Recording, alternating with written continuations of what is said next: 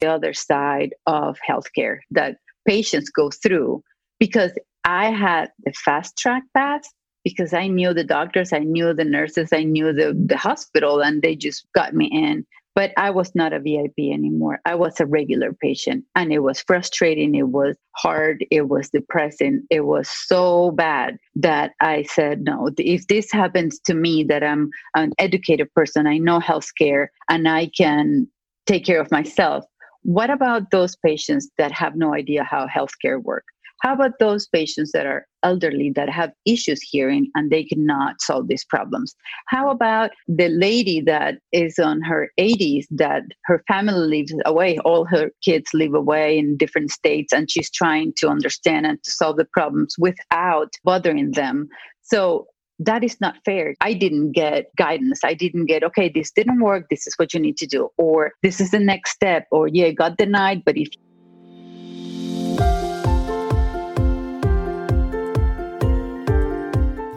Hey there, my friend. Welcome to the Powerful and Passionate Healthcare Professionals Podcast. I'm your host, Sabrina.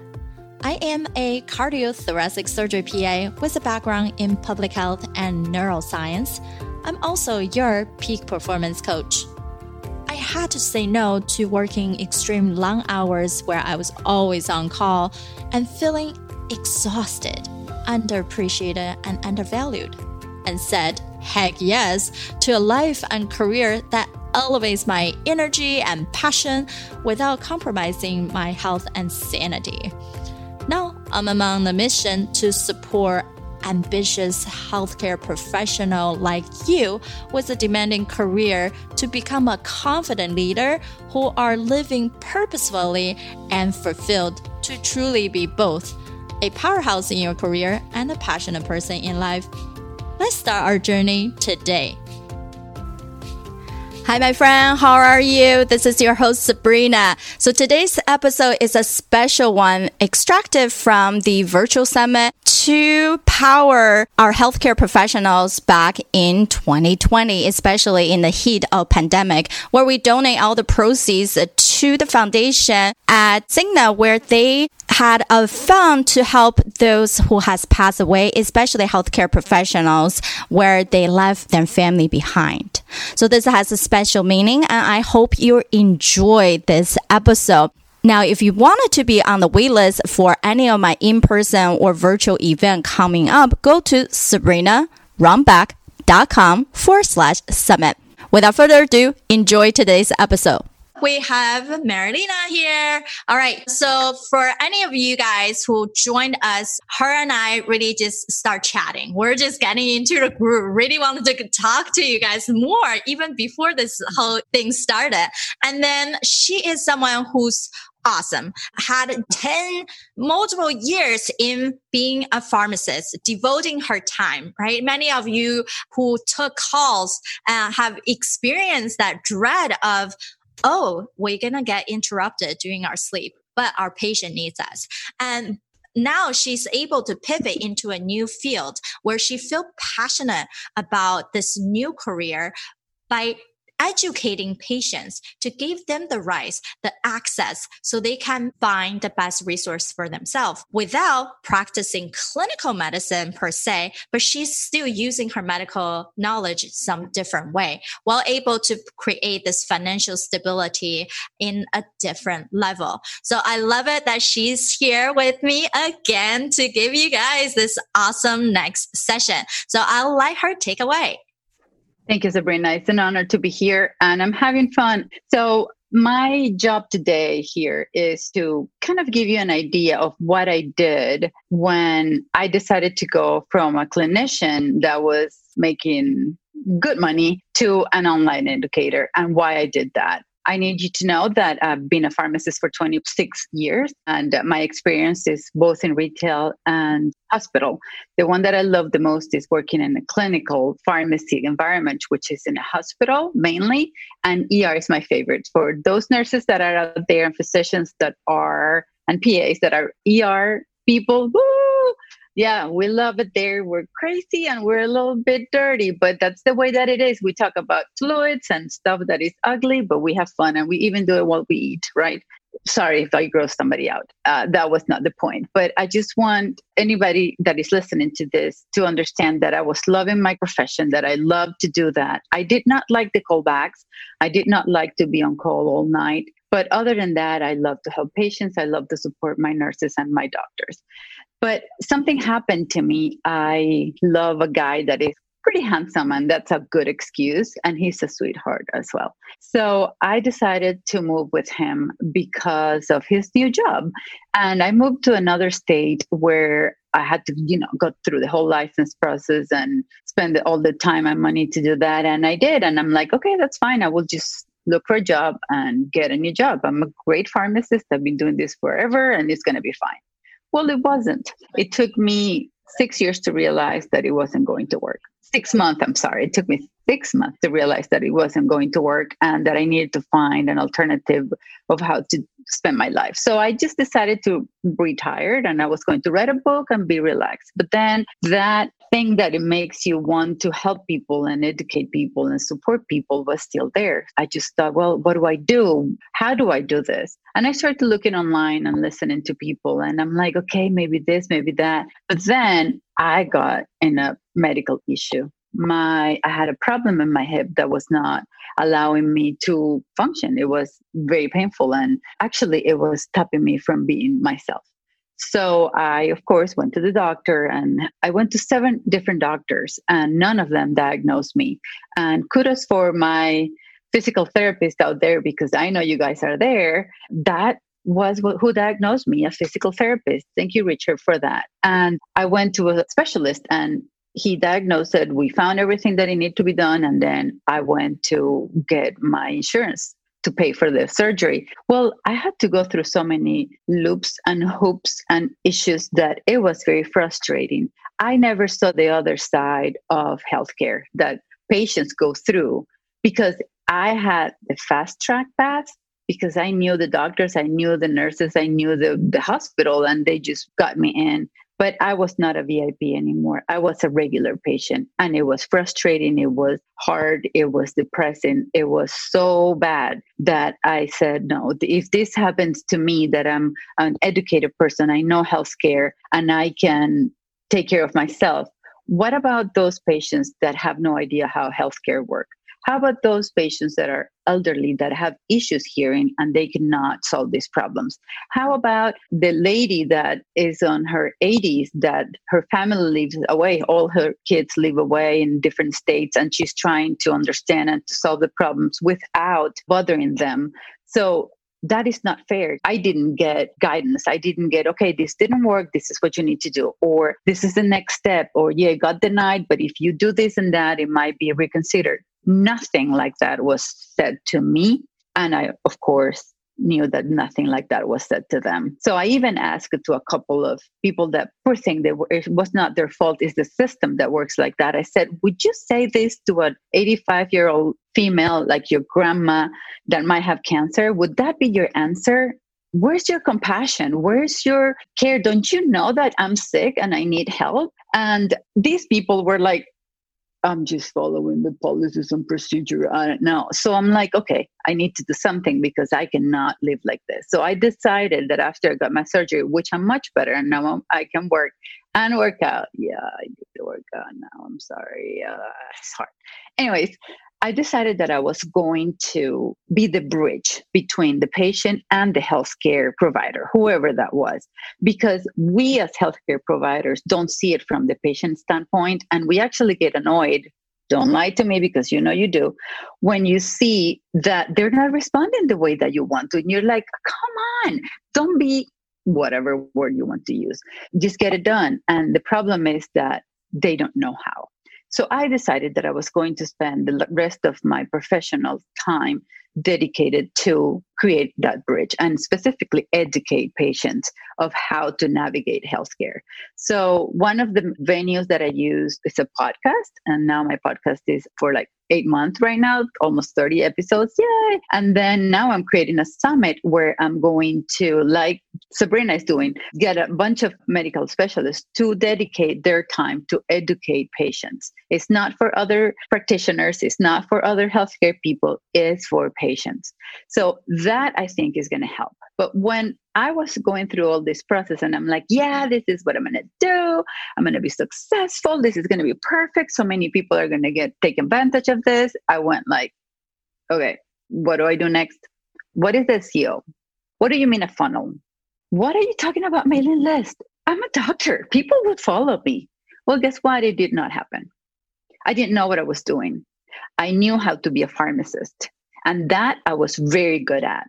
I didn't know everything else. So it was a really, really rough path. So I recommend that if you are trying to do something similar, whether it's because you can't find a job like it happened to me and you have to do something, or if you're a colleague, a pharmacist that is going through this awful time that pharmacy as a profession is going through right now, where it's almost no jobs available there, and you want to create your own source of income, I would recommend that you follow these steps because it's not easy it's not the same. You don't have a team like in a hospital that you say, okay, IT, call IT, extension such and such, and they will come and fix the computer or the printer or set up a program for you. Or you have a bunch of people that are going to be working for you. You have the marketing department and you have, no, you don't have any of that. It's just you and you, and guess who else? You. So it is a tough, tough situation to be because your brain is not used to that. Your brain is used to, I already did my part, so it's going to do the rest and the only thing that you have is a mirror where the only thing that you see wherever you look is you. You are the one that has to do it but you don't know anything about that because you have spent all your professional life to become an awesome clinician. So basically you have to go through a new profession. You have to become an online entrepreneur an online medical entrepreneur. That means so much and it's so overwhelming in my case, I had a little side gig and I learned a lot through that process because I needed to do it online. And, and that was tough. It took me, I would say at this point, it's been five years since I started to do online marketing. And now it's when I'm getting results from it. So don't be discouraged. Don't be frustrated. Just understand that it's not easy and understand that it's not like being whatever clinician you've been for the length of time that you have. You have that in your pocket and that's your asset, but you need to make it work in that world because that's their language and you need to learn how to speak it. If you don't, then they will never find you. And that is not going to be profitable. So these are my recommendations. Number one, determine your why. Why do you want to do this? What's the reason why you want to do it? Because you need to help people, because that is a sidekick for you, because you found an area like I did that is empty. Nobody's there doing that. And you want to be part of that solution. Whatever it is, make sure you have it very, very clear. The second recommendation is mindset you need to understand that things are going to be different. Like I was telling you about, you're not going to have an IT department. You're not going to have somebody that is going to be bringing you stuff. You have to do it all. And it's exhausting. And because you think this is new, I don't know if it's going to work, you don't want to invest money on it. But I'm going to show you something that I wrote. And it says, it's backwards there, but I'm going to say it. I'm going to read it. It says, I cannot afford to save money. Saving money is too expensive when I am a solopreneur. I tried to save money. I tried to figure it out. I'm like, this is not hard. I can do it. Well, it took me 20 times longer than I thought it was going to take me to learn that. Plus, all that time that I invest with it cost me money.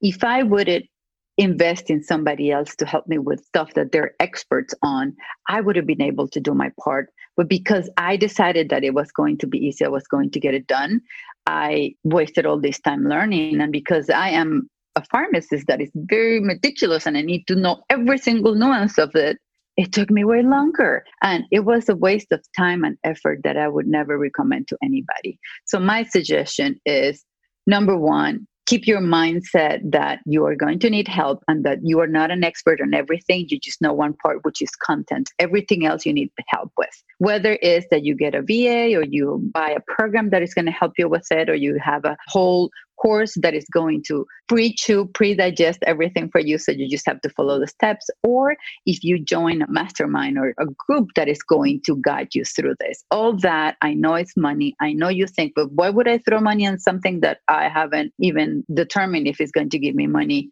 Because you need it. The same way that you went to school and you pay for that because you need to get trained for it, same thing. Basically the same thing The other thing that I want you to remember is that you are going through a new process, a new profession. You are becoming an online entrepreneur that is a clinician. So you need to have both of them together. So keep your mind ready for that. And whenever you think, but when I was a doctor, everybody did what I said you're not there anymore. But when I was a pharmacist, I would just mix something and get it ready, but I'm not there anymore. So that's something that you need to understand and have it clear. And then if those shields that are protecting you from being successful are removed from the past, then it's going to be way easier. Another thing that I want you to think about is you're going to have issues on your way. You're going to have doubt. You're going to have money issues. You're going to have a lack of path. You don't know where to go. If you're creating something new, like I did, nobody told me, nobody was there to tell me, hey, this is how you do it. I had to create it, which is not bad, but it was harder. That definitely happened. And then that created a lot of frustration on me because I was like, but I want to do it, but I don't know how. It was tough. But then I worked harder and I figured it out. It didn't, it wasn't easy and it wasn't fast, but I did it and the other thing that happened is the very famous imposter syndrome, that ugly guy or girl that is annoying us, telling us that we can't, that we shouldn't, that it's not going to work, and petrified us from whatever path we want to follow just for that, I created this training that is part of the freebies that I'm going to give you. And I will post the link in a second. I think Sabrina has it too, where you can learn my process to keep the imposter syndrome away from your goals. And the way that I did it is that I kept them in a the corner and I will tell you everything in there.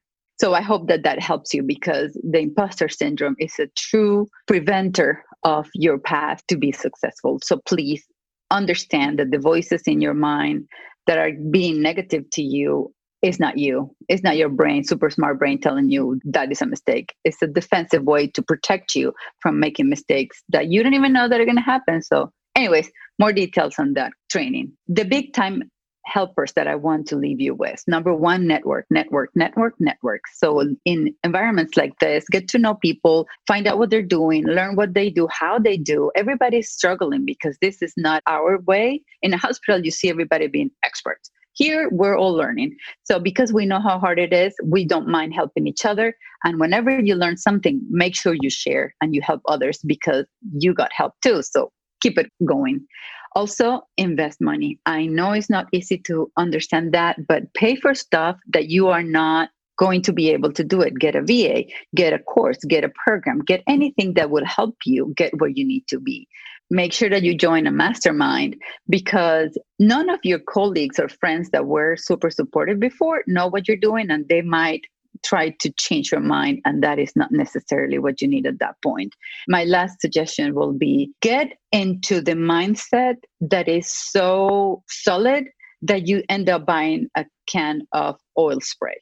And what do i mean by that that is something that you're going to use as a weapon whenever somebody tells you that you something that you don't need to listen and you don't need to hear you say oh thank you for that yeah sure use that spray to spray yourself and whatever they say let it slide so they don't stick to you just let them slide because they're doing it because they love you, but they're not helping you.